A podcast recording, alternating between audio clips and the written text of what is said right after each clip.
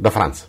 Dare, come dice eh, Richard Bach, nella forse più bella definizione di dare che io conosca, condividere ciò che abbiamo di più bello con chi lo desidera.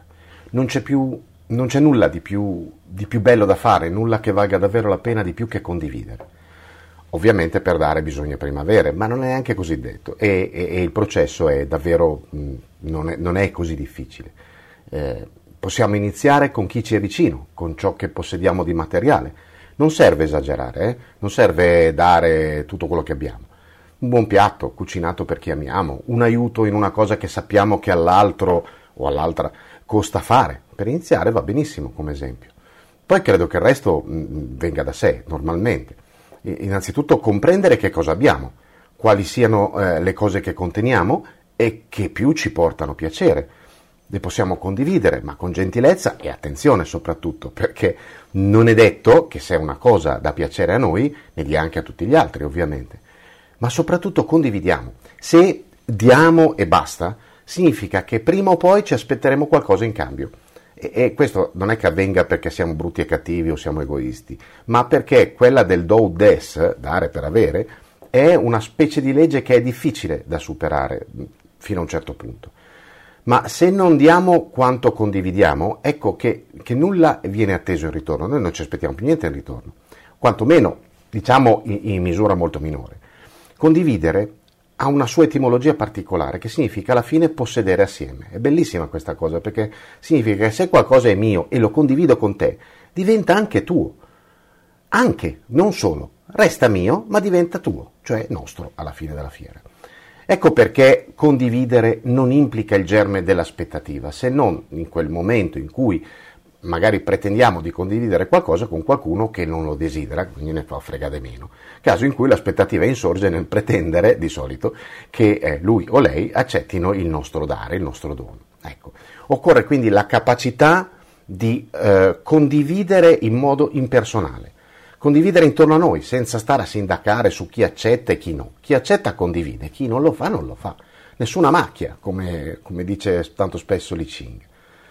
E poi e poi succede che quando scegliamo la condivisione significa che sappiamo cosa possiamo condividere. Siamo in qualche modo eh, costretti a comprendere eh, quali, quali, cose, che cosa al nostro interno, e da qui in poi ovviamente parliamo di ciò che abbiamo dentro, quindi di non materiale, ci piace al punto da volerlo condividere.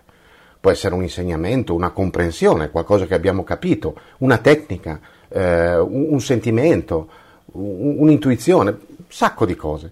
Condividere significa innanzitutto acquisire e poi dare. Però queste due cose possono tranquillamente essere compiute nello stesso istante. Nell'istante in cui abbiamo, condividiamo. Quindi se dare nel senso di condividere diventa qualcosa che noi assume eh, una certa priorità, ecco che si può espandere il concetto e quindi arrivare a capire che cosa manca intorno a noi per poi procurarcelo e condividerlo. Ecco che inizia il miracolo succede un miracolo a questo punto, per cui al nostro interno sentiamo la spinta a crescere, a cercare, a diventare sempre migliori, per dare a chi? A chi desidera ricevere. Ma non basta, perché ogni azione necessita della sua energia, del suo propellente o del suo carburante, per, chiamiamolo come volete. Nel condividere, il carburante è sempre l'amore. È difficile condividere qualcosa con qualcuno che non amiamo. Ecco perché, come dicevo prima all'inizio, è meglio partire con chi ci sta intorno, chi ci sta vicino, con chi amiamo. Poi questo amore potrà diventare qualcos'altro, qualcosa di meno personale, e allora la nostra condivisione si allargherà attorno a noi, a macchia d'olio, sempre spinta dall'amore, ma pian piano un amore che potrà diventare sempre meno personale, no? sempre meno diretto, sempre meno one to one e sempre più generale.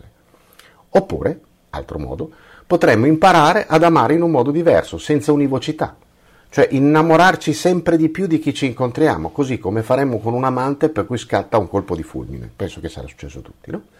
Ci sono mille modi di amare, ma c'è sempre una sola forza chiamata amore, è, sempre, è solo uno l'amore. Bisogna imparare a districarsi da quei preconcetti in mezzo a cui siamo cresciuti e che ci costringono in versioni estremamente ridotte e spesso, spesso veramente meschine di quello che chiamiamo amore.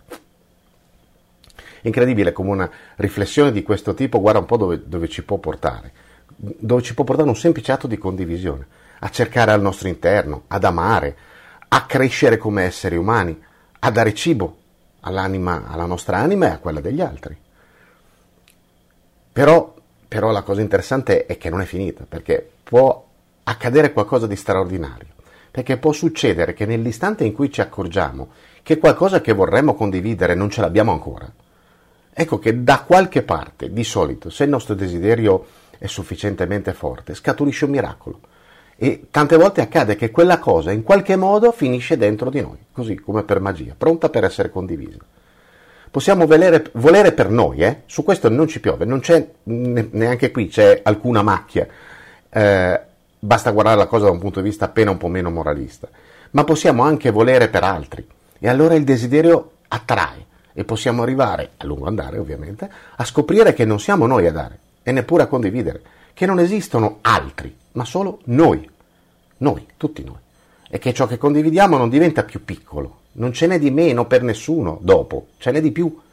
Spezzare il pane, forse da questo punto di vista, mh, mm, può essere visto, diventa un, un, atto decisamente magico da collegare con la moltiplicazione dei pani, le due parabole, no? Condividiamo il nostro pane e esso si moltiplicherà sempre, come per magia, sarà sempre sufficiente, fresco, croccante per tutti teniamolo per noi e finirà per ammuffire e se vorremmo ancora mangiarlo finiremo semplicemente intossicati.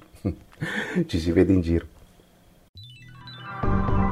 Benvenuti su Franz Blog, canale video e podcast. Trovate questo contenuto e tanti altri su franzblog.tv in versione scritta, video e audio.